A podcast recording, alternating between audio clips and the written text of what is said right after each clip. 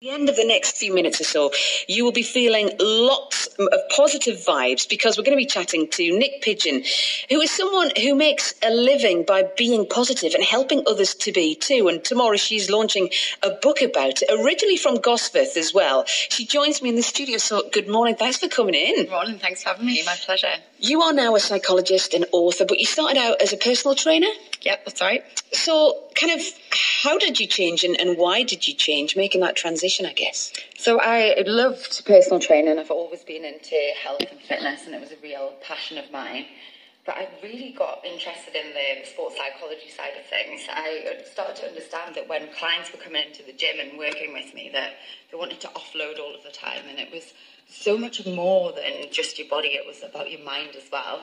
So I found this love for psychology and how we can actually be our best selves and how we can feel our best selves.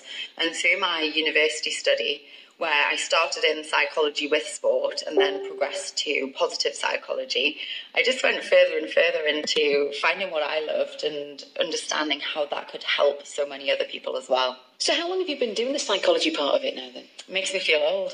Um, you I've don't been, look it. I've been doing it now for goodness 10 years, just under 10 years. So I graduated from my master's degree in 2012, but I'd done five years of uni before that. So it was a, a, long journey and a lot of hard work, but more than worth it. Oh, good stuff. And is it true that you were involved in developing the parkrun movement as well? Yeah, absolutely. Really? Yeah, fantastic movement. It's um, taken off in such a big way, hasn't it? It's huge on the Town Moor. So, it's huge everywhere. Hmm?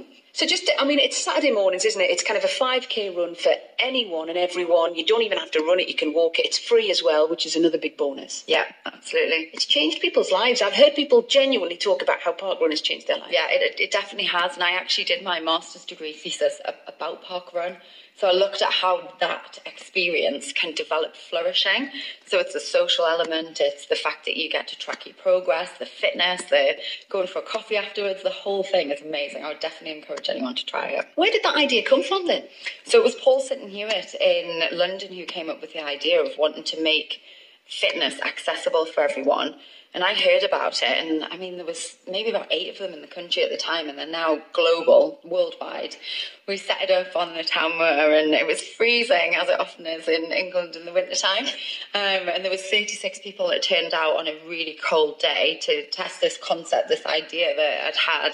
And from there, it's grown, and there's more than 10,000 people registered now in the Northeast. It's brilliant. Fantastic. It really is brilliant. So, you talk about how cold it can be in the Northeast. Uh, you moved to America, didn't you? Yeah. Tell us why you decided to move over to LA. So, I originally left the UK to write a book for three months and never went home. So, that was in June 2015, and I first went to Australia. So, I spent nine months in Australia and then 18 months in Los Angeles.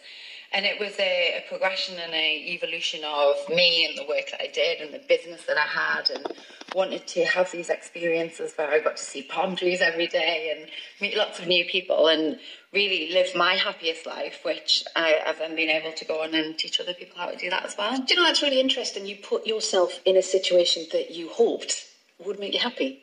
And I guess that's all part of the positive psychology side of things, isn't it? Yeah, definitely. And it was it was definitely a risk as well.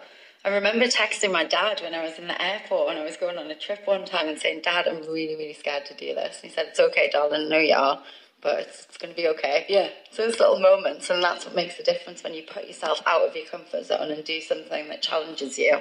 Well, tell us then, positive psychology, because there might be people listening thinking, claptrap, yeah, all that kind of thing. Tell us, explain in a nutshell if you can what it's about. Yeah, so you we do get a lot of that, and a lot of people say like, "Oh, is it all just about thinking positive and then your life transforms?" It's not just that. And what's great about PosPsych is that it's actually a science. So it's the science of happiness and how individuals, communities, and businesses as well can thrive. So we look at the scientific empirical validation of these interventions that we test over time. We test with different populations. So things like gratitude or meditation, whilst it's fluffy and uh, people say like that it, it's so soft and so airy fairy, how does it work? It's proven. So we've got the science to back it up. Because you had to actually, you learned all this stuff, and, and then life threw you some curveballs. So instead of just talking about it and helping others, you actually had to use it on yourself, didn't you? Yeah, and that's that's what really transformed my understanding of the science. It was the the personal experience and the practical application. Because I used to stand up and do motivational speaking all around the northeast, and I remember going to these talks and showing up as a positive psychologist that really wasn't feeling positive within myself.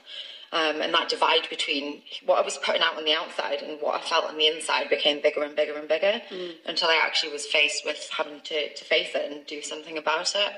And it worked. Yeah, absolutely, it worked. And this was stuff to do with relationship breakdowns. Your dad was ill, and, and other experiences that you had. And you've written a book now, haven't you, which you say can can make people happier in 30 days. This is a big ask, Niyc. 30 days, it's not a long time to change someone's life. I actually believe that you can change the way that you feel in an instant. It doesn't Really? Have, yeah, it doesn't have to take 30 days. So the book's called Now is Your Chance, and the now part of it is really deciding to reclaim your power and really take control over the choices that you make about how you feel and what you do to support that.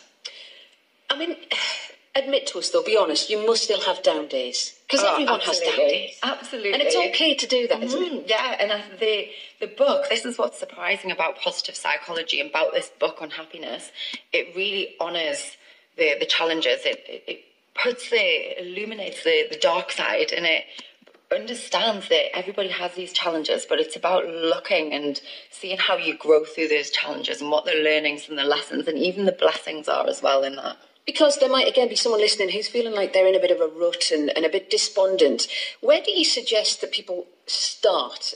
Where's the starting point to turn things around, Niyc? Yeah, absolutely. So the book's actually divided and it starts with looking at the, the interventions and the things that you can do that help you in the, the physical sense. So the things that you can do to give you like a quick win and a quick quick shift in the way that you feel. So the book starts with gratitude. So finding even the small things like what are you grateful for? Your health, your family, your friends, the, the sunshine, the fact you wake up every day. And that's one of the interventions that's proven to help, not just when you feel happy and you want to feel happier, but when you feel like you're in a place where you are challenged and you feel desperate and things are really hard. Well, you've got your book. The launch of it is tomorrow night. Now, we mentioned earlier that you, you spent a bit of time in Oz. You lived in LA. You're now living in South Africa, in Cape Town, but you're from Gosforth. Um, and you're having your book launch tomorrow night at the Sage, Gateshead. Why the Sage and not somewhere hot and exotic? Well, for me, there was really no other option than to come back to Newcastle. And there's nothing quite like coming home on the train and seeing all of the bridges as you pull pull over the Tyne. And it's just being back in this place. I feel so happy. I'm so excited to to share this experience and this celebration with so many friends, so many family. We've got people flying in from America, people flying in from all over to come and to celebrate because I think the message of happiness is one that is so important right now. And it's it's there's a lot of fear in the world, so we it's good to have a positive focus and to be able to bring that back to the northeast. Oh, brilliant. We wish you the best of luck. Now's your chance a 30 day guide to living your happiest life using positive psychology by Niyc Pidgeon. Um, have a great book launch. Thank you so And much. good luck. And uh, yeah, lovely to see you. Thank you so much, Niyc. Thank you. BBC Newcastle, it's Radio for the Northeast, and this is the Lighthouse family, and Lifted.